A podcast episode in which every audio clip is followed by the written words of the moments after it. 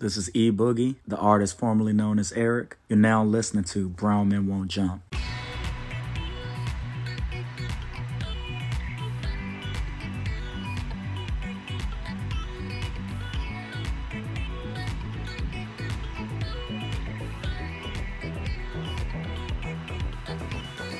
Howdy how everyone, and welcome to another episode of Brown Men Won't Jump.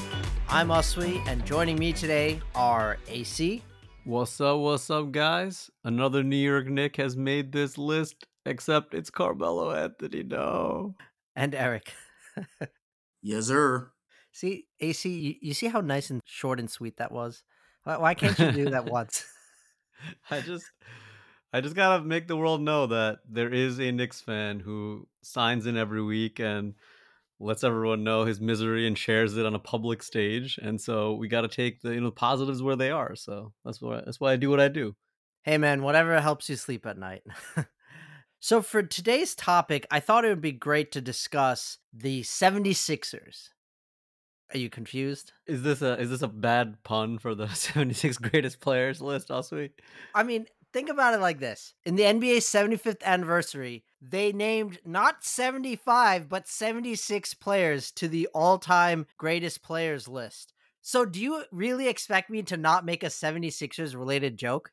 I mean, uh, to be frank, I expected you to come out there with that one, two, three, four, five, sixers, 10, 9, 8, 76ers. to our fans, though AC is a Knicks fan, he is a closet Sixers fan.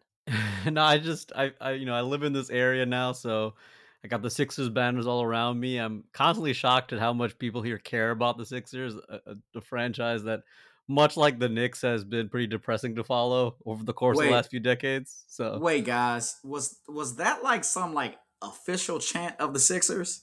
Oh, oh hell Oh, yeah, yeah! that- Every that- time they win the game, at the end of the game, also you can speak about your your team chant. Oh man, it's it's the best that it's this song from like the 60s or the 70s, and the tagline of the song is "one, one, two, three, four, five, Sixers, 10, 9, 8, 76ers.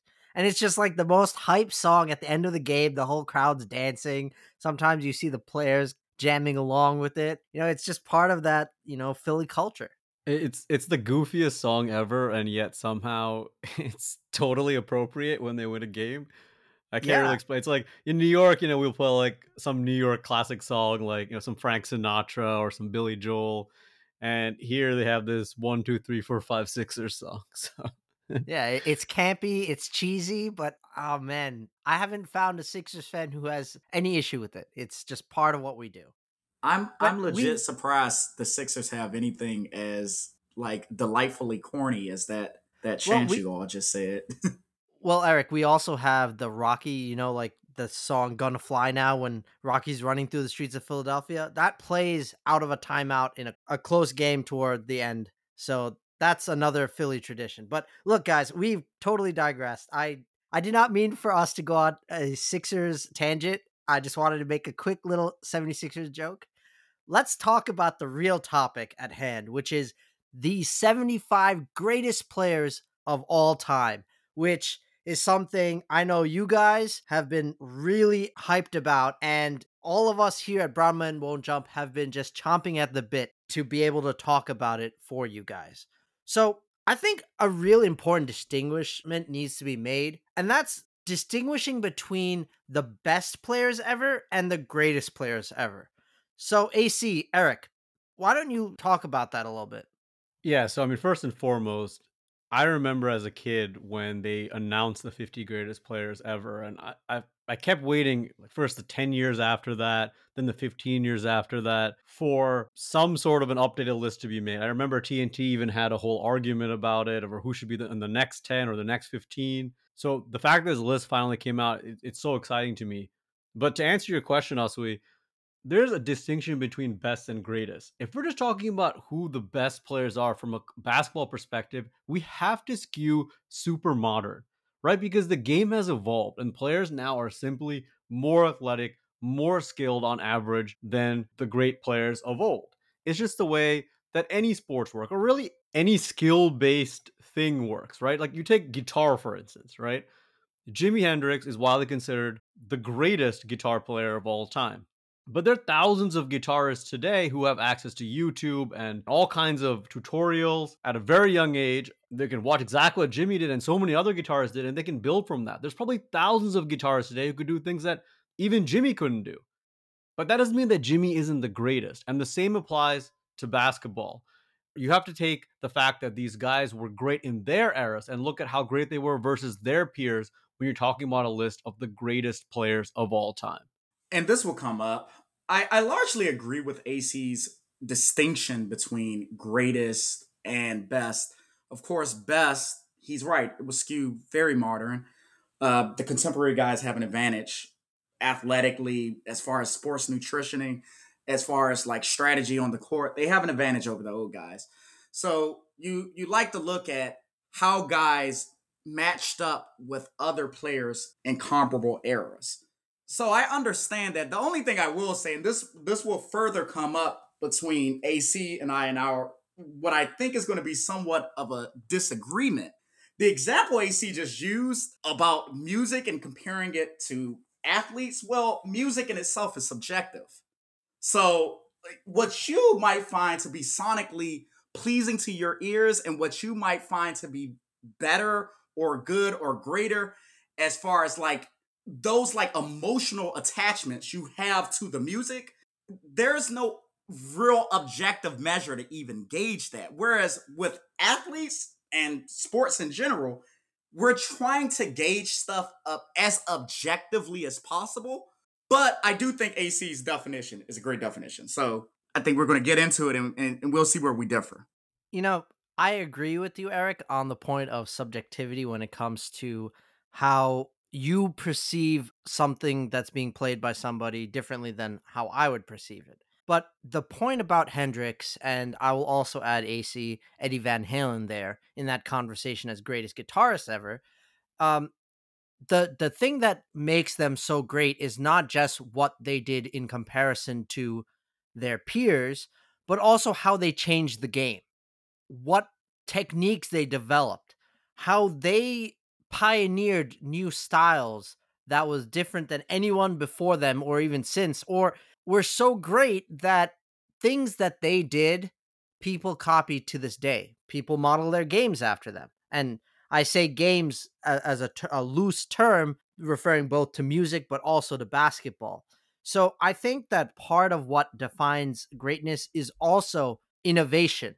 Yeah, 100%. I, I completely agree with Eric's point about ranking musicians in general is a bit of a fraught exercise. But I was specifically referring to the technical aspects that actually maybe can be measured. You know, how quickly can you play? How many different techniques can you do? Can you actually play certain things that other people can't? Right? When you're able at a young age to watch other people and learn from them in music, you are at an advantage because you, you can build upon what they did in a way that they couldn't do back then. That's even more true in sports because, as Eric mentioned, on top of being able to copy, like look at skill videos of someone like Steph Curry, you can take a master class and learn how Steph Curry shoots the basketball. I mean, that's an incredible thing for a young kid to have. But a- apart from that, there's also nutritional advantages. And as Eric alluded to, there's also math advantages. There's an understanding of, of efficiency that they have today, but the right kinds of shots to take, the right way to treat your body. There's so many advantages that the modern player has that if we're just going to rank all players based on their pure basketball ability, we might as well just have a, a, list of the sort of the last 25 30 years and just completely exclude the first half of the nba's history which i think would be a disservice to a very rich and vibrant legacy that the nba has built over these decades. Agreed. Uh, i do think that it's important to acknowledge and incorporate those trailblazers who set a foundation for the game that we have today.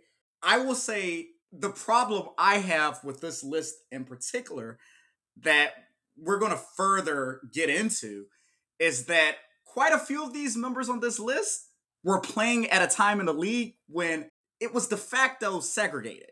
And they weren't playing against the full breadth of competition that subsequent guys would play against. So I think that it's important to acknowledge those guys, but for me, when taking into account those who are the greatest, I think I put heavy consideration into who your competition was.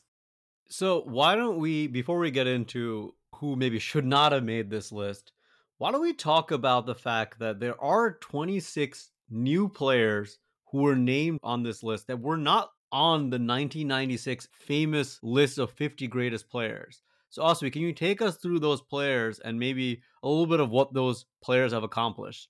Starting with the current players and maybe going into some of the retired players who have made this list as well. Well, starting the list off is my personal favorite player of all time, LeBron James, the king himself, four time MVP, 17 time All Star, one time scoring champion, four time NBA champion, four time finals MVP. Following him, the greatest shooter of all time, Stephen Curry, two time league MVP, seven time All Star, two time scoring champion, three time NBA champion, and of course, like I said, the greatest shooter of all time. Then you got Kevin Durant, league MVP, 11 time All Star, four time scoring champion, two time NBA champion, and two time NBA Finals MVP. After that, you got the Greek freak, Giannis Antetokounmpo, two time league MVP, one time Defensive Player of the Year, five time All Star, and of course, the reigning NBA champion and Finals MVP. Then you got James Harden, league MVP, nine time All Star, three time scoring champion. Followed by that, you got Kawhi Leonard, five time All Star, two time Defensive Player of the Year, two time NBA champion, two time Finals MVP, nine time All NBA defense player. Chris Paul, the point god himself, 11 time All Star, four time assists leader. Anthony Davis, eight time All Star, three time blocks leader, one time champion. Then you got Carmelo Anthony. I would argue a more controversial pick. 10 time All Star and one time scoring champion.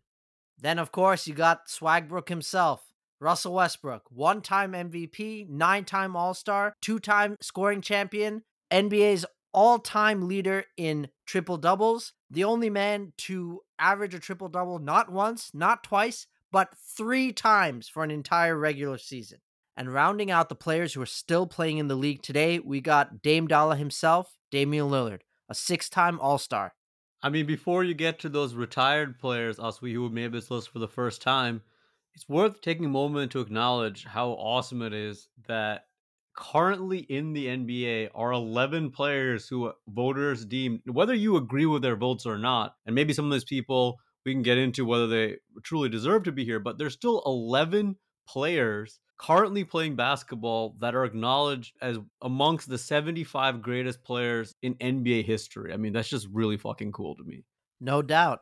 We really are lucky because even a lot of these retired players that I'm going to mention played in our lifetimes, guys. And yes, you guys are old, but not that old. Huh. Shade. Shade. Can't stand I mean, you.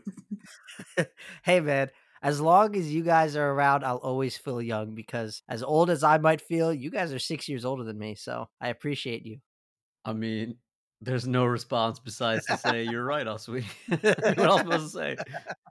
So let's talk about the retired players. Starting off, we got Mr. Fundamental himself, Tim Duncan, two time MVP, 15 time All Star, five time NBA champion, a Hall of Famer, three time finals MVP, and the greatest power forward of all time. Followed by that, we got Kobe Bean Bryant, one time league MVP, 18 time All Star, two time scoring champion, five time NBA champion, two time finals MVP, Hall of Famer, and the man who the All Star Game MVP award is named after. After that, you got the cereal aficionado Kevin Garnett, one time MVP. I thought Honey Nut Cheerios, huh? yeah. One time he of Honey Nut Cheerio fame. One time league MVP, a defensive player of the year, 15 time All Star, an NBA champion, and a Hall of Famer. And next, you got the man who made me fall in love with the Sixers because I had a man crush on him Allen Iverson, the answer. One time league MVP, 11 time All Star, four time NBA scoring champion, Hall of Famer, fan of the word practice. The most badass player of my lifetime. The coolest crossover, just the coolest dude. that I remember watching in this league. You know, James Harden might have to step back, but Allen Iverson has to step over. That's true. Poor Ty Lue. Rest in peace. Moving on, we got the Cart Nets coach, Steve Nash, two time league MVP, eight time All Star, five time assist leader, a Hall of Famer, and a man referenced by Nelly Furtado, Steve Nash. That's an excellent reference, also. it, it, it it took me a while to figure out what you were talking about, Yeah. and I'm actually surprised. You being your age, you actually remember that. Bro, AC, bro, do you remember when we were freshmen in college how much that song was played? I feel like it was even earlier than that. I don't know. No, it's probably about that time. All right, You're It, it it came out the summer we were matriculating into college. yes. Yeah. 2007 i was i just finished i think seventh grade sixth or seventh grade and that song was popular i love that song for those younger fans who may not know the reference it's promiscuous girl by nelly furtado featuring Timbaland and she says something along like uh you gotta be an mvp like steve nash Yeah, your game MVP like Steve Nash is the exact line, but There you yeah, go. you, you got you the go. gist of it. Following Steve Nash, we got his former teammate, Dirk Nowitzki, one time league MVP, 14 time All Star, one time NBA champion, and a finals MVP over Eric's then team, the Heat. After that, he you wanna say said, something? "Then team, make me look like I'm just hopping around from team to team." bro, you, I- I see nothing but facts there, Eric. yeah, you admitted it yourself. Yo, the the shade though, it was just smooth like shade, and he kept going. Like he didn't even say anything bad. well, this is one of your former team's greatest players, Dwyane Wade, the next man on our list. 13 time All Star, one time scoring champion, three time NBA champion, a finals MVP, current part owner of the Utah Jazz, the man himself, Dwyane Wade. Then, of course, we got Mr. Uh, Strippers and Cigars, Paul Pierce, 10 time All Star, a finals MVP, an NBA champion, Hall of Famer, and Celtics great. After that, we got AC's all time favorite player in Jason Kidd, 10 time All Star, five time assist leader, an NBA champion, a Hall of Famer, and the best part of those shitty early 2000s Nets teams that somehow made it to the finals. Can, can I just say real quick that I I was actually somewhat worried about whether Jason Kidd would make this list because he's one of those guys who kind of played just so long that his scoring average is plummeted to like 12 point something and I personally think he's a lot better than people realize that he was in his prime, especially defensively. But uh, as we can see from this list, it doesn't particularly reward defensive play, although there are obviously some amazing defensive players on it. So I was a little bit afraid that he would be kind of forgotten. So I was very happy to see him make the make the cut. I mean, AC, if you actually see the interview where he's told that he made the list, he himself was surprised because he thought that maybe people might forget just how great he was. Yeah, I mean, to me, he was. I mean, I, I wasn't around when Ma- Magic Johnson was at his peak. So since Magic, to me, no one threw passes quite like Jason Kidd. Even the other really great passes, like someone like Nash or Chris Paul, they didn't have the ability to just throw these ridiculous passes. I mean, I literally, when I grew up, I want to play like Jason Kidd, and I have many of the same flaws, like my very shaky jump shot. Um, but I, you know, I really like love the way that he saw the game and like the pass first mentality and you know caring about defense it was something that like I really looked up to. So I, you know, I love J Kidd and I'm happy he made it. Moving on, we got Ray Allen, 10 time All Star, two time NBA champion, Hall of Famer, and owner of one of the greatest highlights in NBA Finals history. Eric, I know you remember that one. Shout out to Ray Allen, king of getting catfished by random people and giving them thousands of dollars online, and one of the most clutch three point shooters ever. Love the guy, So basically, Paul George before Paul George. but more clutch. Moving on, we got Gary Payton, the glove, nine time All Star, a Defensive Player of the Year, an NBA champion, and a Hall of Famer. This is another point guard based out of Oakland, just like Jay Kidd, who I was a little bit afraid would be overlooked on this list because he was kind of active around the time that this list was initially released in '96. So it'd be easy to forget him. just one of the great defensive guards, and that's what I, I truly loved about him in the '90s. I would actually say he's probably my favorite player outside of the Knicks in the '90s. So it's another guy that I'm very happy to see make this list. As you can tell, I do have a thing for defense first point guard. So it's awesome to see Payton and J Kidd make it. I would have never thought that we overlap and how we feel about uh, the glove. He was my second favorite player in the 90s after Michael Jordan. And then, of course, Scottie Pippen was my third. But I was really, really, afraid that the glove was going to get left off because, like you said, it didn't seem they put such a premium on, on defense. And I would argue, pound for pound, he might have been the greatest defensive guard the league has ever seen. I mean, outside of maybe maybe Sidney Moncrief, maybe Michael Jordan, and maybe Clyde Frazier, but he's definitely in the short list of guys. I think now when we retrospectively uh, speak about the glove, I never really hear him put in that like upper echelon list of greatest point guards, but he he definitely belongs. So it really made me happy to see him on the list. Well, moving on from one of AC's favorite players in the 90s, let's go to one of AC's least favorite, if not the least favorite player for AC in the 90s, which was Reggie Miller. Five time All Star, Hall of Famer, bane of 90s Knicks, and owner of one of the most famous things, which is the choke sign at Spike Lee. Yeah, I mean, this guy. This guy uh, caused me some tears as a kid. I'm not gonna lie. Um, just improbable losses at the hands of a dude we had no business losing to. Like this Pacers team, frankly, wasn't all that talented, and we just lose to this guy in the most horrible ways over and over again. To me, he deserves to be on this list, and I'm, uh, I mean, I'm, I'm glad that he got the recognition for his playoff performances, even though I don't think he was the sort of regular season player that some of his peers on this list were, or even some of the guys who aren't on this list were. But just as a playoff player, I mean, there's very few guys with more memorable moments than he had. And he had not just one or two, but like five or six incredibly indelible memories. Like you can't tell the story of the NBA without those moments. So to me, he deserves to be on this list. Reggie Miller is, to me, the reason that the NBA chose such an amorphous concept as greatest instead of something like best players. Because this is, a, this is a great point, Eric. This is a great point. Because if you're talking about greatest and you give something as subjective as like, oh, well, the playoff memories meant something to me. Well, yeah, you're right. Reggie Miller has some of the greatest playoff memories. What isn't remembered is that most of those series, Reggie Miller lost the series. I mean, we know the 25 point fourth quarter he had against that Knicks team in 94. He lost that series. People talk about the fact that he went up against the Bulls in the playoffs.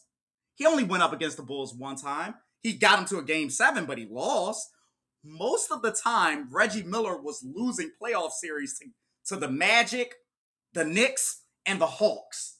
So if you actually look at his resume of accomplishments, his accomplishments pale in comparison to his peers in a time that I would argue outside of Michael Jordan and at a point Clyde Drexler before he transitioned to the three, the, the shooting guard position, the guard position wasn't super, super deep in his era, but Reggie Miller didn't even make a lot of all NBA teams. For comparison's sake, a guy like Mitch Richmond who I don't think any of us would even remotely consider a top 75 guy, Mitch Richmond has more all NBA team selections than Reggie Miller. So in real time, voters actually thought Mitch Richmond was better than Reggie Miller quite a few seasons. And this is a Reggie Miller who the argument for his greatness always consists of, as an argument, Reggie's team and his team's offensive dynamics was predicated on Reggie spacing and Reggie running guys off screens and getting open threes. Well, even though Reggie's offense was completely built around him, he wasn't even particularly a guy who was a stat accumulator as far as a, a points per game guy. So this is one of those things where it's just like, okay, I get it. Your feeling is that Reggie's memories, as far as what it the impact it has as far as the story of the NBA is more important than Reggie's actual resume. So I'll take it. Yeah, I mean I, that you basically hit the the nail on the head uh, in terms of what Reggie was as a basketball player relative to his peers. But I think there is one thing that you are sort of overlooking a little bit, which is that he was for a long time the greatest three point shooter in NBA history. That was then broken by obviously Ray Allen and is now about to be broken by Steph Curry. And he did it at a time where people didn't play like him. So he wasn't one of one in the NBA for the better part of most of his career. And I think that itself is also worth noting. He's also, I think this is inarguable, the greatest clutch three point shooter ever. Because not just he, had, he didn't just have one shot like Ray did, right? Or one or even one or two shots. He had so many memorable moments and just killer fourth quarters, killer buzzer beaters. He also was the best player, at least one of the better players on a team that went to the final. So he's had some playoff success.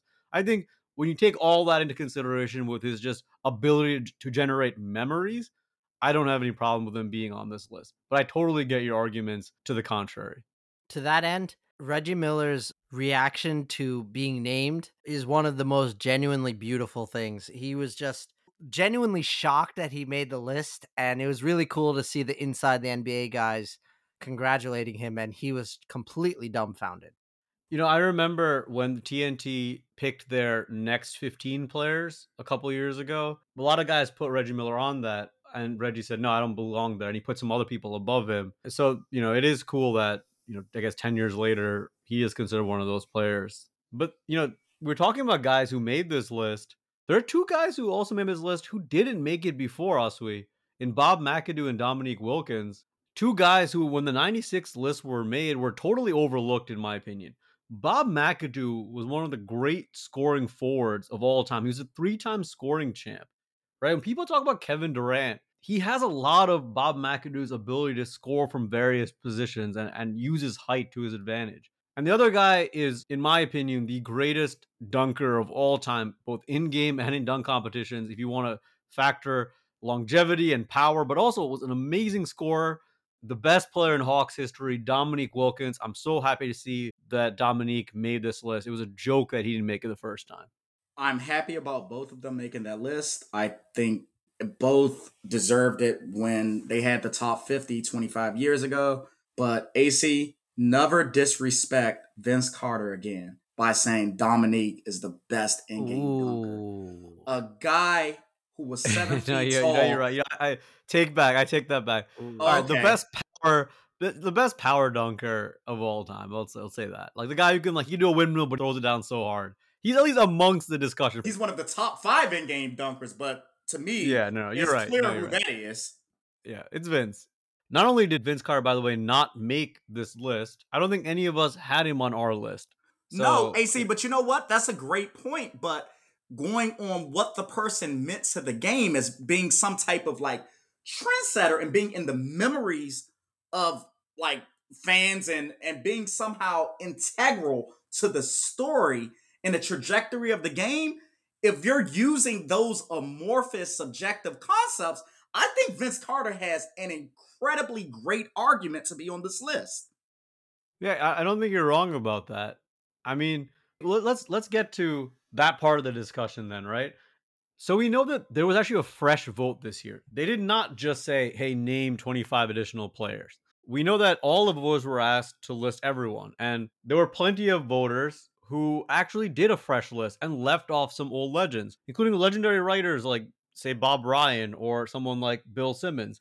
And then you have guys like Jay Adande, who got a vote who decided we're just going to use the whole first 50 and then we're just going to name 25 players. So just let's talk about that first. What did you guys think about people sort of redoing their whole list versus keeping the same list and adding players?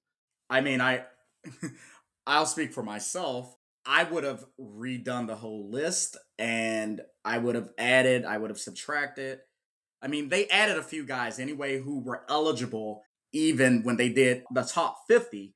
I would have definitely subtracted some of the former names. They didn't take any name that had already made the top 50. So I would have taken some names off. But yeah, I, I don't have a problem with people taking the list and making a completely new list than the one from the top 50 25 years ago. I'm with you there, Eric. I, I just feel like if we are really going to call this a list of the greatest, if someone doesn't meet that mark, then perhaps they should be replaced for someone who does. Can I make a counter argument, guys? I feel like from the beginning, when I heard about this list and how I envisioned this list, it was always adding to the previous list. Is what I always thought it was going to be. And whenever this topic came up, various sports shows would talk about it. I mentioned inside the NBA would kind of have this sort of every few years, adding players. It was always the assumption that we're just adding new players onto the previous established list. And I think there's a couple of reasons why that's somewhat justified. I know that's not what they actually did here, but that I'm kind of glad that we just had additions and no subtractions. The first is these are iconic players who were acknowledged at you know in 96 as being the best players in the NBA. I just think it's a weird look to take honors away from people. Many of those players are still alive, and I just think for the NBA, it'd be just odd to just say, okay, you're part of that old list, but now we're just going to remove this. And I, I, also don't think there's enough players who really have a case to be on this list. Like, we'll get into the people that we thought that maybe got snubbed by this, but there's not like so many out there who are like, there's not like 10 players who I think, damn, they really should have been on this list. So I'm fine with that for that sake. And I also feel like I'm not entirely sure that modern writers who didn't actually watch these players play way back in the day when there's barely any film footage or anything else should just go back retroactively and just say, okay, we didn't see any of these guys play, so we're just gonna go with whatever the modern players are. If you look at some of the lists that were released prior to the actual official list being released from sites like Sports Illustrated and so many other places, it just skews so heavily to the modern player that it almost feels like a joke. Like there are guys there I'm not even sure are going to make the Hall of Fame that are just on this list because modern, you know, younger writers just didn't see these old guys play. So there's something to be said for respecting the legacy of who was already there and just building upon that list every single time. So for me personally, I didn't worry about it that much. I would have been fine with a completely new list at the same time. I'm okay with it as it is. To your point, AC, in the weeks leading up to the NBA releasing their official lists, I've seen so many people come out with their own list, you know, members of the media. And rather than just saying these are the 75 players, they actually rank them. And a lot of these people are, are putting Kobe higher than he should be. They're saying like he's top five or some nonsense like that. So to your point, AC, I'm I'm glad that modern writers are honoring the work of their predecessors because I question their ability to objectively look at things and you know choose people appropriately because in my opinion kobe bryant is like in the latter half of the 10 greatest players and does not crack top seven even. To be fair Aswi most of those lists that are from like official publications that they're crowdsourcing people who write about the game kobe bryant's not usually in their top five. He's usually i've seen him anywhere from like 8 to like 13 uh, depending on the list I, I agree with that, Eric. But they do have some weird inclusions on the list. Period. Like yeah. somewhere between sixty and seventy-five. They oh yeah, guys you, oh, like, oh, oh yeah. You'll Eric, see Chris Webber fall in there sometime or something yeah, like yeah, that. Like they saw play. You know, like I think that's I, Eric. Your point is well taken. Like I, I think the Kobe thing is like less of a big deal because I think we all agree on this list. But there's just guys who I don't think should be on the list at all because people just don't know these old players and they don't take the time to research them or or watch film on them or understand context of their achievements but, or understand what they meant to the game. But but see, AC AC, that's the problem though. Again, I think it's important, and uh, this is the point I was about to make. So I sat there when the list first came out, right? And I said to myself, AC, you made me do this because I originally was looking at it, oh, this many guys played in this first amount of years. But you made a good point let's look at the guy's prime. When did their prime take place? Okay. So from 46 to 70, 25 guys on this list were in their prime playing. So that's 32% of this list. From 1971 to 96, now we one thing we know at 1971, the league expanded from 14 teams to 17 teams. And over subsequent decades, it expanded to the 30 teams we have now. You had 29 players who played in that next 25 years during their prime of their career. So that's 38% of the list. In the last 25 years, you have 22 of the players on this list, which means there's 28% of this list. Unless I'm to believe that a league that had 14 teams at most and at any given time had about 120 players compared to a league that now has 450 players. And also a league that had de facto rules about how many minorities you could have on your team. Unless i'm to believe that league had i guess a literal third of the greatest players whereas now we don't have a third on this list. Yeah something about that list to me is skewed in the favor of the older, like the older generation of players, and I have a problem with that. Well, I have a, I have a lot of responses to this particular line of reasoning. I mean, I, I just want to get your numbers correct. Can you just clarify again when you said about the first that first yeah, portion of absolutely uh, players from from 1946 to 1970? For this list, there are 25 guys who most of their prime was played between those years. Okay, so basically what you're telling me is that like one third of the list, there's 25 players from the first 25 years of the NBA. And to me, I'm like, that's perfectly reasonable because there's 25 players from that era. And then I think you're really saying though is the next 25 years is overrepresented versus the last 25 years, which I think is fine. I mean, I think that's yeah, but but to me, it would make more sense that the next era would have more guys because the league expanded. It yeah, doesn't so make sense that, that like, I... ma- like mathematically that you have the same or a comparable third of the great players in an era where there weren't many players in the league. Yeah, but this is this is one thing I just don't agree with for a couple of reasons. So, I think basketball compared to a lot of sports, there's a massive difference between the best players at any given point and the next group of players. Like if the NBA right now contracted to just the best 200 players, the All Stars would be the same. They, they like the context would be different. They'd be on different teams, but they would be the best players. Period. Like and the NBA at any given point, whoever's in the NBA, those best players are the best players. Whether there's 10 teams or whether there's 20 teams, whether there's 300 teams. This is not the case where if you give everybody their own team, everyone becomes an all star. If you have less players, they'll just be the second best player on a really good team, but they'll still be the same All Stars. And there's really actually pretty credible evidence for this if you just look at the way that the league has gone now, right? So, like in the last few years, you've had a concentration of some of the best players on the same teams, and they still make all the All Star teams. Like the fact that there's 30 teams doesn't really change the fact the same dominant players are making All Star teams over and over and over again. So I don't think that really matters. Now, where it does matter, and we have to look at achievements, is in NBA championships won.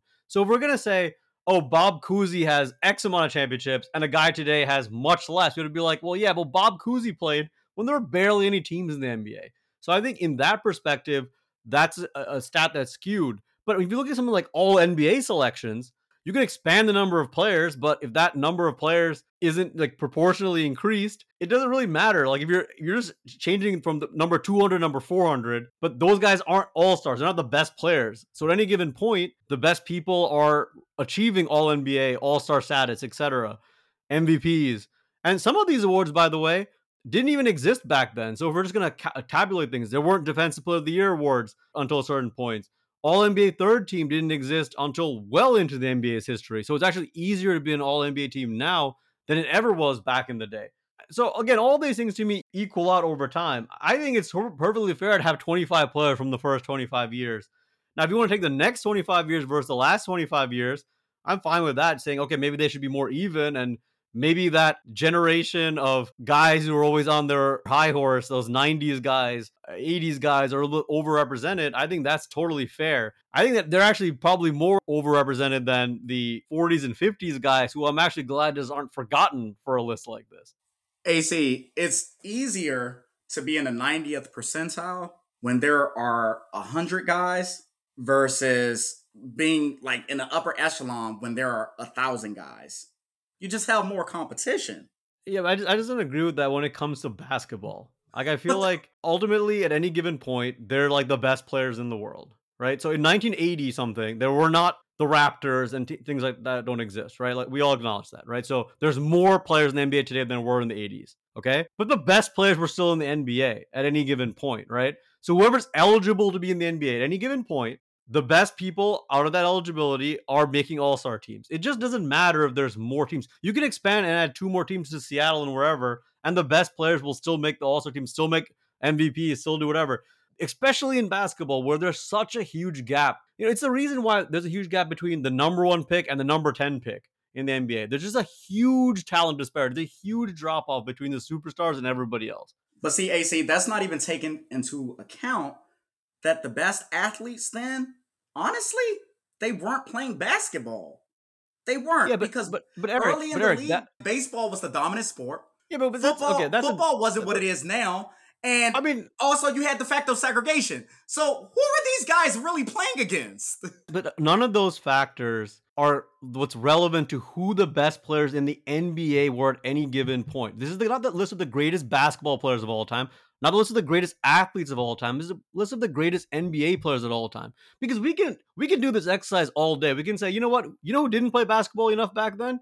International players. So the players today are facing like competition to make the NBA at a much higher level. But at any given point, whoever was playing basketball and eligible to play in the NBA, which we're talking about NBA history, those players were the top of their sport. And those are the players who are achieving these things. It doesn't really matter whether there's 100 players, 300 players, 500 players. The best players are still the best players.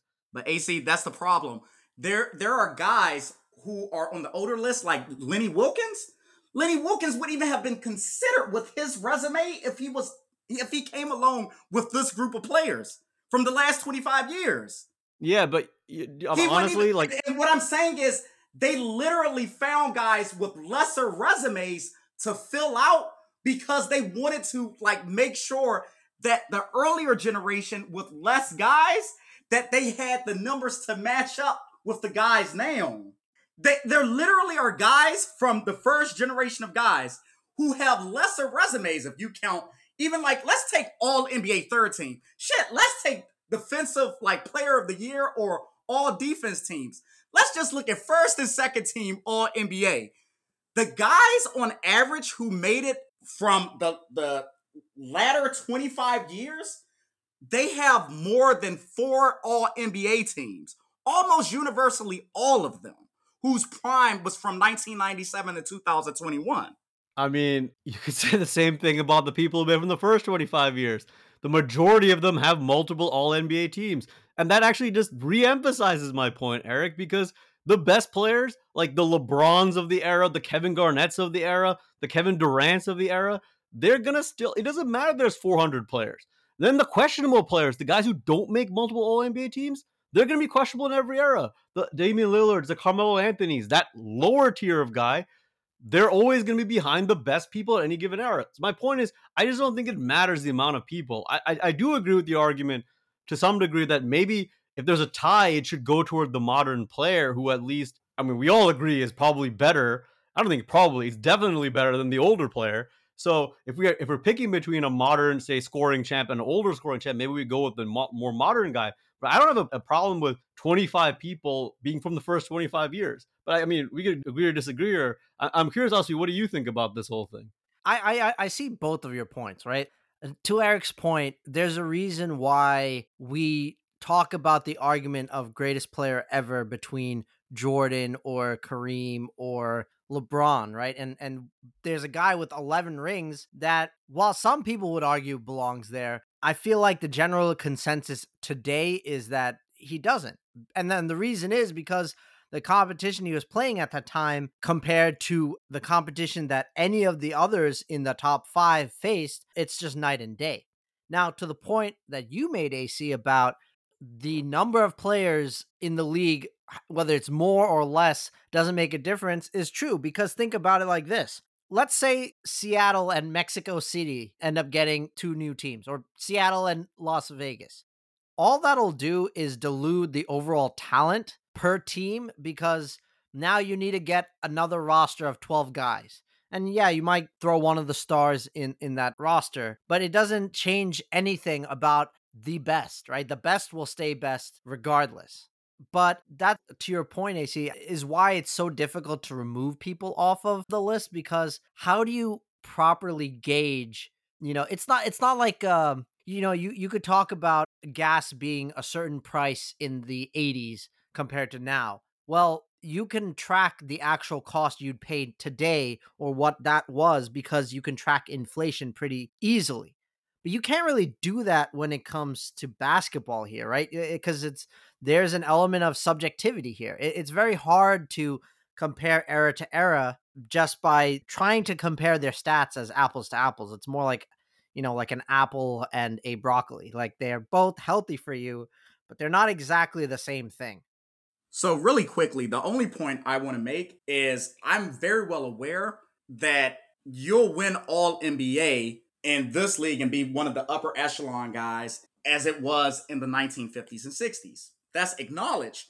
The point I was making is that in their haste to make sure that it, it matches up, where you have quite a bit of guys from the older era, there's a quite a few guys, like a handful, that you don't have in the newer era who slipped onto the list and they don't have the accolades that the new guys have.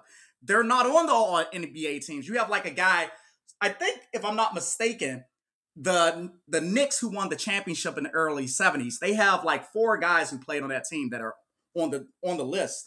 And two of those guys were just hardly ever on the all NBA team. They made all-star teams, but they weren't all NBA guys. I'm talking about Dave DeBusschere and and Earl the Pearl Monroe. You don't have those type of resumes for the new era guys. So to me, resume means something. And I guess again, this is why it was greatest instead of best. But I still think even when you're accounting for greatest, the resume means more than anything. So why don't we get to that then? Who would not specifically have made your list of 75 greatest players? Give, give me some names, Eric and Aswi, some guys that come to mind. Just, you know, if you were doing this exercise, and my understanding is all three of us have actually done this. So, you know, who didn't make your list? So I would say Paul Arizin, Dolph Schayes, Nate Thurmond, Lenny Wilkens, Earl Monroe, Reggie Miller. Those are the ones immediately come to my head. Now, before Eric, we discuss those specifically, Aswi, what are what are your ones that you got? Uh, yo, Eric, how dare you say Dolph Schayes? What the hell, man? That that's my boy. Wait, really? yeah, dude. Dolph. Or are you Schayes just saying that? No, Dolph Schayes is one of ours. Oh yeah, he was a Sixer. That's Right. That's yeah, true. I so, actually really disagree about Dolph Schayes. I think he really deserves to be on dude, for a number Schayes of reasons. Is, but Dolph Schayes is, is the man. Um, but uh, us, we you know, before we get into that argument, just let me know, Aswi, who do you got on your list? To be honest with you, I kept the older guys in just because I respect the opinions of those journalists at the time who came up with the 50 greatest players and before that the 25. So I didn't want to touch too many of the older players the players if if I had to choose I would that I would remove from this current list that came out would probably be Carmelo Anthony and Damian Lillard. I love Dame Dollar. Don't get me wrong. Future Sixer, Dame Lillard. I'm a huge fan of him. But at the same time, when I saw his name there, I was genuinely surprised. Now, I saw on Inside the NBA, they said that this generation's Reggie Miller is Dame Lillard, which I thought was very interesting. I see a lot of the parallels there and why they came up with that. But to that end, it, that's really not a bad comparison last week. It's, right? it's another guy who, you know, I don't think at any point he was ever considered the best guard of his generation or even a exactly even like a top. Wait, hold on. I'm like, does, I'm sorry, guys. Repeat repeat that last part. Dame Lillard is this generation's who? Reggie Miller. Hmm. Okay, I'm, I'm going to let y'all. That point, in that I feel like his clutch performance is almost inflated his his resume a little bit versus yeah. what he actually has achieved on the court. He's certainly never been considered one of the best players in the NBA, one of like the five or so best players in the NBA. Think about it like this, guys. Dame Lillard struggled to make a number of All Star teams, not by anything that he didn't do, but because he had guys like Stephen Clay in front of him, and also Chris Paul and a bunch of other guys. Harden, like so many guys. Yeah. yeah. So he's a six time All NBA player, though. He has one less All NBA with the second half of his career to go than Dominique Wilkins has. Listen, one. once he wins a championship with the Sixers, then all of this will be mitigated. He'll clearly show that he deserves to be there. And I I think he's one of those names that's definitely up to debate. And the other one is Carmelo Anthony, who I do believe has more. I, I don't want to say more of a case than Dame because you can't sneeze at the resume that Dame has. Carmelo Anthony is a top 10 all time scorer. Take with that what you want. I don't think that if I had to choose, like, gun to my head, Dwight Howard or Carmelo Anthony, it's very clearly Dwight Howard that should be there instead. And then also, Carmelo just has such a spotty up and down history that while he is a great player, he's absolutely a Hall of Famer. Is he a 75 all time great player? I question that. Yeah, so to me, Damian Lillard definitely belongs on this list uh, for the very reason that Eric said. I, I get sort of the comparison to Reggie Miller, but Reggie Miller was never on any NBA first team like Damian was, which acknowledged at that point at least that he was considered, at least for one season, one of the five best players. Although I would argue that there was never a consensus time that he was ever considered just that good. And then, you know, he had multiple second team and third team appearances. So to me, he makes it in. Melo to me, though, is the guy who, you know, I rooted for Melo as a fan of the Knicks, and I was I was kind of living vicariously through him. And I, I just never thought he was quite at the level of some of the other elite players, even in his peak. And yes, he has incredible career accumulation. He's right now ninth all time in NBA history as a scorer, which is an incredible achievement. But I, to me, if there's one modern guy who made this list that I'm like, I, I didn't quite buy it. It's Melo. I just never saw him as that caliber of a player. Certainly a future Hall of Famer, maybe even a first ballot Hall of Famer, but not somebody that I particularly agree with to be on a list of the 75 greatest players to ever play basketball for the NBA.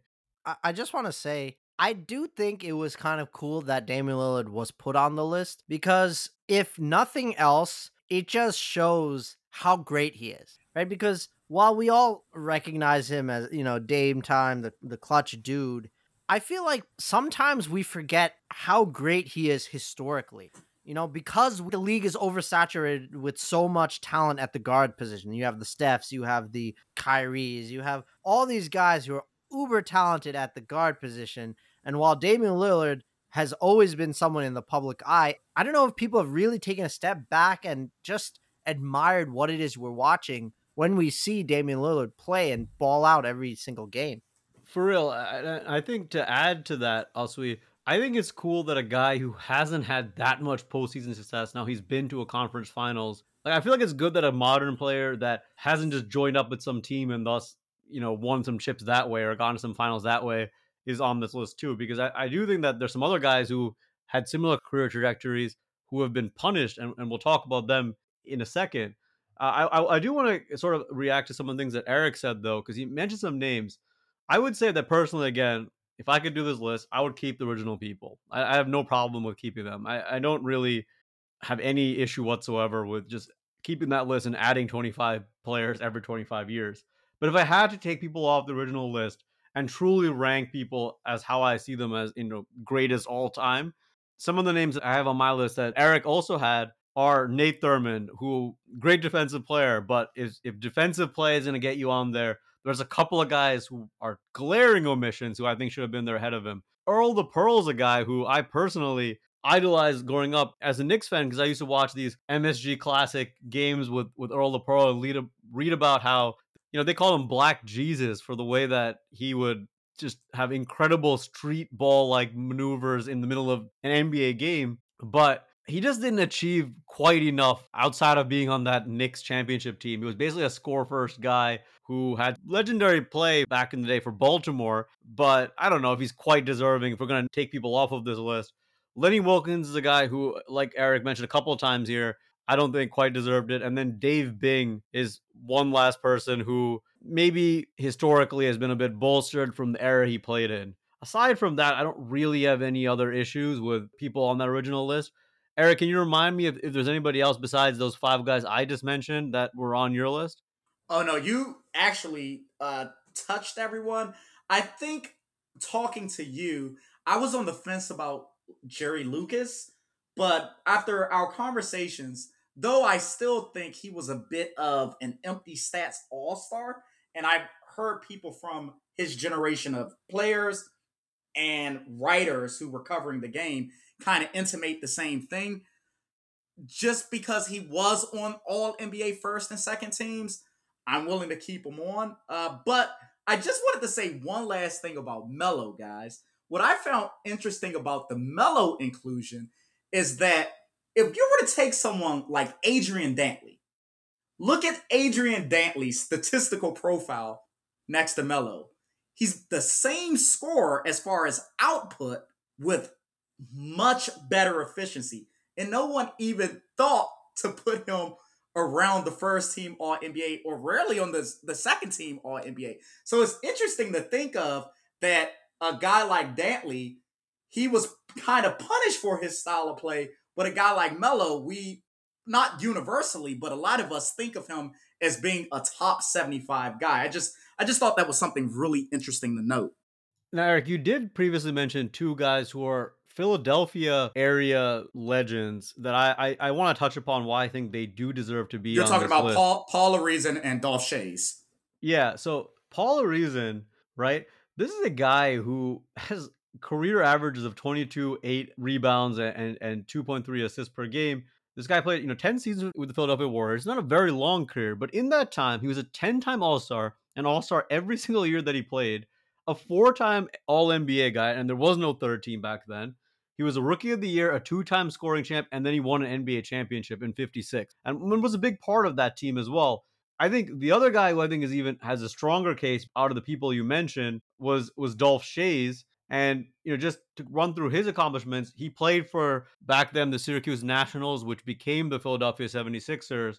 A guy who was a 12-time All-Star, 12-time All-NBA, a rebounding champ, and a big part of the 55 NBA championship. So again, if you're talking about the story of the NBA, these are two guys who are very important to that. And so I personally have no problem with either of them making this list, and I, I think they both deserve it. So my logic with it, AC, considering I've already made the point, and this is for me, that that era to me is overrepresented. So right. to cut down on that list, I said from the guys who played in the 40s and 50s, I need all of you all to be have been MVPs. That's so I, I, get your the one thing I'll give yeah. you credit for, Eric, is is you're very consistent. So you're, yes. you're basically like they were great players. I'm not shitting on Paul Arizin nor Dolph Schayes. I actually think these guys are important to the history of the game, and they're in the Hall of Fame for that, right? They're the Hall of these are Hall of Famers. Right. But for me, I looked at Mikan. So Mikan, yeah, he's a 75 guy. Then I looked at I looked at Cousy, 75 guy. Then I looked at Bob Pettit, 75 guy. Russell started in the 50s, 75 guy, of course. And then there was like a little issue between Bill Sharman and Paul Arizin. I think statistically, uh, they were both wings. Um, Arizin was he played the three. Sharman played the two. He played with Cousy, but Sharman he helped those early Celtics teams win multiple championships, and he was a dead eye shooter in an era where guys weren't dead eye shooters. So he was way ahead of his time. Way and, ahead of his time as a shooter. So where you're talking Eric, about just, trailblazers. As a quick aside, Eric, I saw some people on the internet comparing like Bill Sharman's jump shot to Klay Thompson. I mean, like, how, how is this guy on it and Klay Thompson's not? It's like, well, I mean, obviously Klay Thompson is better than as a shooter than Bill Sharman. But yeah. Bill Sharman was a jump shooter in an era where there wasn't any jump shooting, so and, and he's AC's a pioneer in a way. AC's absolutely correct. If you look at any of the guys from 46 to 56, not named Bill Sharman, they're taking set shots. They're taking set shots where they're usually using one hand, and the follow through isn't even really a follow through. He shot such a high free throw percentage in an era where guys weren't dead eye shooters because his like form was so ahead of his time. So for him, I allowed him to be my non MVP guy, right? Because he was the guy that to me was a guy who didn't win an MVP, won a bunch of championships, and also was really important to the evolution of the game. So, Eric, you spend all this time talking about guys you'd take off. Well, if you're going to take people off, you got to replace them. So, let me ask you who are the players that you would put on this list instead? I would have put Dwight Howard. I would have put Pau Gasol. Mm. I tend to put a premium on defense in a way that clearly whoever was voting for this, they didn't. And, and that's fair to me. Uh, but I, I like elite defenders. I think Sidney Moncrief somehow sneaks onto my list. I, I think personally he was a very, very important player. I might sneak Dennis Johnson. I'm still kind of on the fence about Dennis Johnson. I, I think I would definitely do Sidney Moncrief. I would have done a guy like Bernard King because his peak value, even if you look at it, let's not just talk about the narrative of what Bernard King meant for a couple of years. Let's talk about how his peak value looked analytically. And Bernard King, prior to like a catastrophic injury, Bernard King was for a, a, few years one of the three best players in the league. So I, I definitely think there are guys that could have been replaced on that list personally. I totally agree about the Dwight Howard point. And to go further, you're right. I, I feel like defense is such an underappreciated thing because think about it. In offense, there are so many clear stats that you can say, oh, this guy's impactful offensively. But really, it's in the advanced stats that you can really see the defensive impact of a given player. And the person who is the embodiment of this is Dwight Howard. Now, I, I feel like Dwight Howard is kind of blacklisted from this because of how tumultuous the latter half of his career has been. But for a decade, Dwight Howard was arguably the best big in basketball. And he single handedly took a shitty Magic team all the way to the finals. So somehow that guy, the guy who is a three time defensive player of the year, one of the most dominant defenders that we've seen, somehow he's not on it it just tells you how skewed things are toward offensive first players. I think you guys both hit the nail on the head there about defensive players being underrepresented. I know Eric, you mentioned Sidney Moncrief, one of the great defenders of his era, but also guys like Dikembe, Alonzo Mourning, especially impact bigs defensively, who are like sort of defensive first players, were completely shut out of this list for the most Preach, part. Preach, AC. Exception, Preach. with the exception of maybe Dennis Rodman, though Rodman was just such an incredible force unto himself, seven time rebounding champs off the top of my head. I mean, he just a beast, right? And he was a positionally switchable defender that's a little bit different than these pure shot blocking bigs. So I was glad to see Rodman make it. But Dwight Howard is the single guy who has the most reason to be upset about this list because he wasn't just a defensive player. He also scored a decent amount in his absolute peak. And as Aswi said, he was the best player on, frankly, a team that didn't belong in NBA Finals. I mean, the second best player on that team was Jameer Nelson. And yeah, they had like Turkoglu and steroid induced Rashard Lewis, but it wasn't really much of a team. I mean, Rafer actually Jameer Nelson was hurt that year. Remember, they played Skip to My Lou, Rafer Alston. Rafer Alston, yep. And for True some story. reason, Mike Brown had LeBron guarding him inexplicably in that conference finals. Trauma, so, AC, trauma. Yeah, so Dwight Howard was a great player, and he's been hurt by his personality. And listen, the dude was a cancer in, in multiple locker rooms after his peak years. But hey, that doesn't mean he wasn't one of the most important players, and he deserves to be part of the story of, of the 75 greatest players of all time. You mentioned some other guys, Eric, that I think are very deserving. Pau Gasol has somehow been forgotten. And when we describe the NBA and the great players of the modern era, Gasol somehow like, like people just forget that this guy was actually probably the best player in 2010 and should have won a Finals MVP that year for the Lakers, which they gave to Kobe. Cough, cough, cough, cough. Six for 24. Yeah, I mean Kobe had six for 24 in that game. Granted, Kobe was a huge part of that team and had a huge amount of rebounds and everything, but Gasol was the second best player on a team that won to three straight NBA Finals and was a huge part of winning two of them and arguably should have been the Finals MVP of one of those teams. I think he's a guy who also was maybe the most skilled offensive big man at that time. Certainly was more skilled on that end than than Dwight was. So I, I think he's another guy that's been forgotten. And if we're talking about modern big men who are highly skilled, I think there's at least a decent case for Nikola Jokic. I know that he's a relatively new player, but he's been around the NBA since the middle of the last decade and he won an MVP and he's already sort of set himself up as a very unique player. So I think there was a case for Jokic to, to have made this team, even based on his current accomplishments. Look, AC, Jokic will be the only non injured, and I'm talking about Derrick Rose when I say this. Everybody else who was an MVP, they're on this list not named Derrick Rose. And that's just because Derrick Rose had a catastrophic injury that changed the trajectory of the second half of his career. Yeah, I totally agree. Now, Eric, you mentioned a couple of other players I do want to get into before we close out here.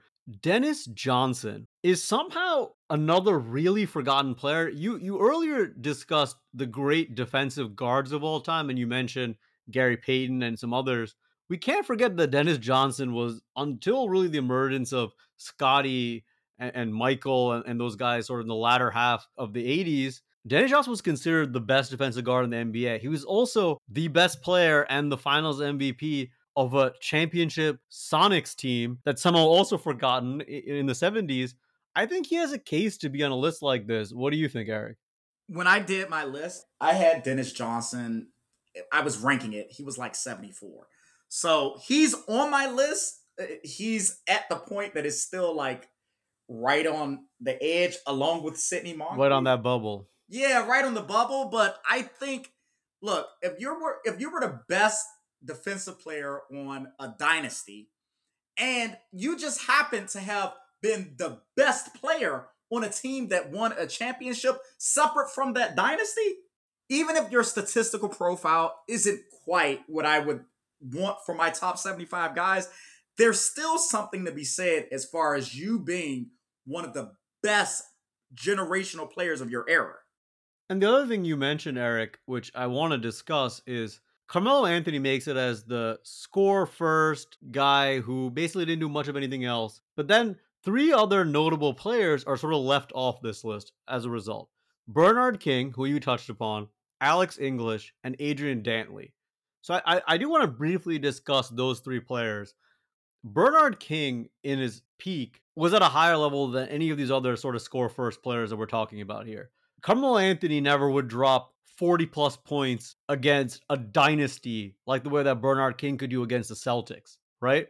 Bernard King was that special of a player. Also, we I know you and I have watched some film on on, on oh, Bernard oh, yeah. King recently. Mm. The dude had maybe the fastest release ever. It's beautiful and the, too. And in the mid post, he would just sort of launch these shots before the defender knew what was happening. And he actually patented that was actually his move to shoot quicker than anyone would anticipate. Yeah, guys, I just recently learned about Bernard King, and that was through ESPN Plus's Basketball A Love Story series, which, if you haven't checked it out, and AC, you can back me up on this, it is the greatest basketball documentary series I've seen in my life because it really puts everything into perspective. And yeah, I thought Bernard King was just so tricky I mean, I- imagine you're playing defense against a guy who, prior to him, no one ever tried to just kind of flip up the ball, you know, super quick. You know, he he'd have really odd timings with when he'd go up and try to score, and it really threw off defenders. And especially if you consider that kind of creativity, it was rare in those times. Obviously, he was on my list, so everything you all are saying, like I fuck with Bernard King. I unfortunately, his career was cut short and he didn't reach the heights that he definitely could have, and I suspect would have. But I still think peak value has to mean something.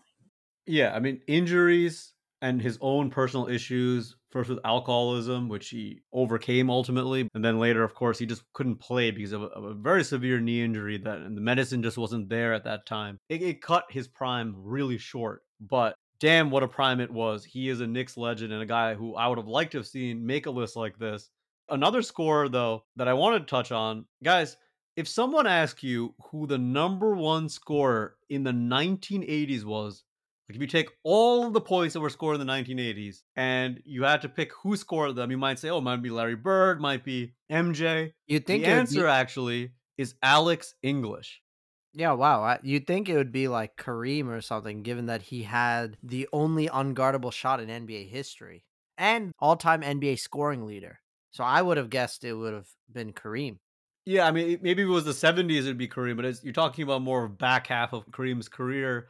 But yeah, Alex English, quietly for those Nuggets teams, was a scoring machine. And again, I don't know if he needs to be on a list like this, but then again, the him versus Carmelo question, it's one that I'm not exactly sure how to decide. Maybe neither of them should make it, but it's weird to me that Carmelo makes it where Alex English doesn't. Which brings me then to my last guy, a guy from Eric's area of DC, and that is Adrian Dantley, a dude who was extremely undersized for his position, but he was like a six-three post-up maniac.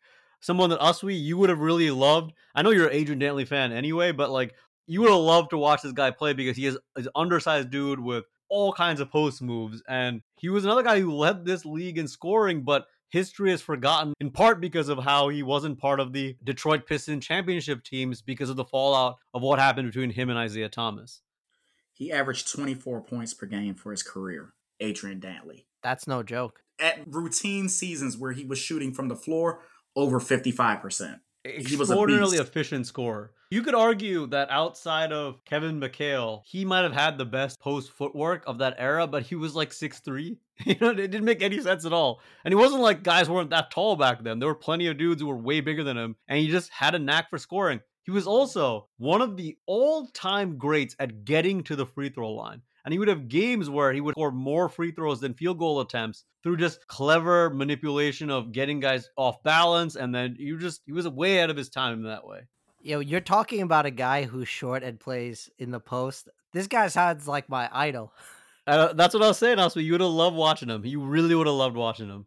For our fans who may not know, growing up, we all played basketball together, and I cannot shoot for my life. I'm one of the worst jump shooters you'll ever see in your life. But I have a big butt, and I don't mind playing physical. So I, I'm basically a five seven center Hey, ladies, ladies, like a power ladies, forward, a power lady, forward. ladies, ladies who've listened, us we say he thick. Oh yeah, I in high school my friends used to say I have a Nicki Minaj ass, so you know I'm proud of there that. There you go. Hey, uh, dumps with I'm the trucks, up, sweet. Aswi. So on the note of Aswi's ass, which has terrorized me for my entire life in the post and and in In every other possible way, um, I have no transition for that. so I was really sitting here like, how the hell are you going to end that shit? yeah, I have nothing. So I guess we should just end it here with one last question. If there's any player currently in the NBA right now that you think is a shoe in, Luka, or, or maybe someone who didn't make this previous list who you think is going to make the top 100 list, guaranteed, Who is Luka it Don- for you guys? Luka Doncic, Luka Doncic, Luka Doncic. Nikolai and Luka. Yeah, I, I think those are the guys, right? I mean, I, I think Luka. I actually had him on my list of even just 25 to add, in part because I thought you could make a Shaq 96 argument for him. I mean, he's really too young to be on this list, but you could just see that it's, everything's there, right? I mean, it it feels like inevitable that he'll be on a list like this one day. Actually, AC, to your point, I was genuinely surprised. Well, not too surprised, but a little bit surprised that Luka wasn't on here because I thought they would have a Shaq candidate. For those of you who may not know, in the 50th anniversary 96 50 greatest players of all time, Shaq was there, but Shaq was pretty young and he'll tell you even to this day that at the time he didn't deserve it because while he projected and obviously ultimately was a truly great dominant player, a top 10 all-time player, at that time maybe it was a little premature because a lot of things have to go right for someone to have a legendary career and be considered in a list like this. But the real thing is when you look at a guy like Luka, do you have any question about this guy being that level of great? And to that point, Nikola Jokic. I mean, I just don't have any question about them being that level of great because they've already shown it. When the 96 list was released, Shaq's inclusion was highly controversial. A lot of older writers were really upset about it, and there was a gamble. And you know what? Eric mentioned before Derrick Rose. And Derrick Rose is a test case as to why you should never assume anything, right? Because Derrick Rose won an MVP. It seemed like he would be an obvious guy to be on a list like this. And yet the rest of his career didn't play out like that. So that's one of the reasons you don't put the cart before the horse and you wait till guys actually earn it on the court over an extended stretch of time. But that being said, these guys are going to make it Luka and Nikola Jokic. I feel AC just gave those guys a death sentence. Hopefully, their ACLs and MCLs stay intact, so we don't. Yeah. I mean, my my what one good thing is those guys are like neither of them really rely upon athleticism That's that that's much. true. Like they could like Jokic especially, man. If this dude had no ACLs, he'd be the same exact player. AC So- said AC said Jokic don't even need knees. I mean, Jokic can barely jump over a newspaper, so I mean, I don't really think it matters for him. That's good. That's a good point. All his stuff is like vision, skill, like ridiculous, like passing, size, si- his just own ass. huge. To, to, to, and to tie it into Aswi's ass, Jokic knows how to use his ass really He well. does. so- that is he does. is true. I That's true. appreciate a fellow ass user. You know, Yo, there's so many horrible jokes I can make as a follow up, but guys, thank you so much for tuning in to this episode where we discuss the 75 greatest NBA players of all time. I'm sure you have lots of the 76 greatest players of all time. You're absolutely right because it's actually 76 players. I'm sure you guys have lots of disagreements, so please write to us at brownmenwon'tjump at gmail.com. Let us know who we missed, who you guys would have added instead, what we got totally wrong. If you agree with Eric, you agree with me, who's right about the old players being included. And until next time, guys, thanks for tuning in, and we hope to see you soon. Peace out, guys. Deuces. one, two, three, four, five, Sixers. 10, 9, 8, 76 greatest players of all time. Hey, I got you there. Take care, guys.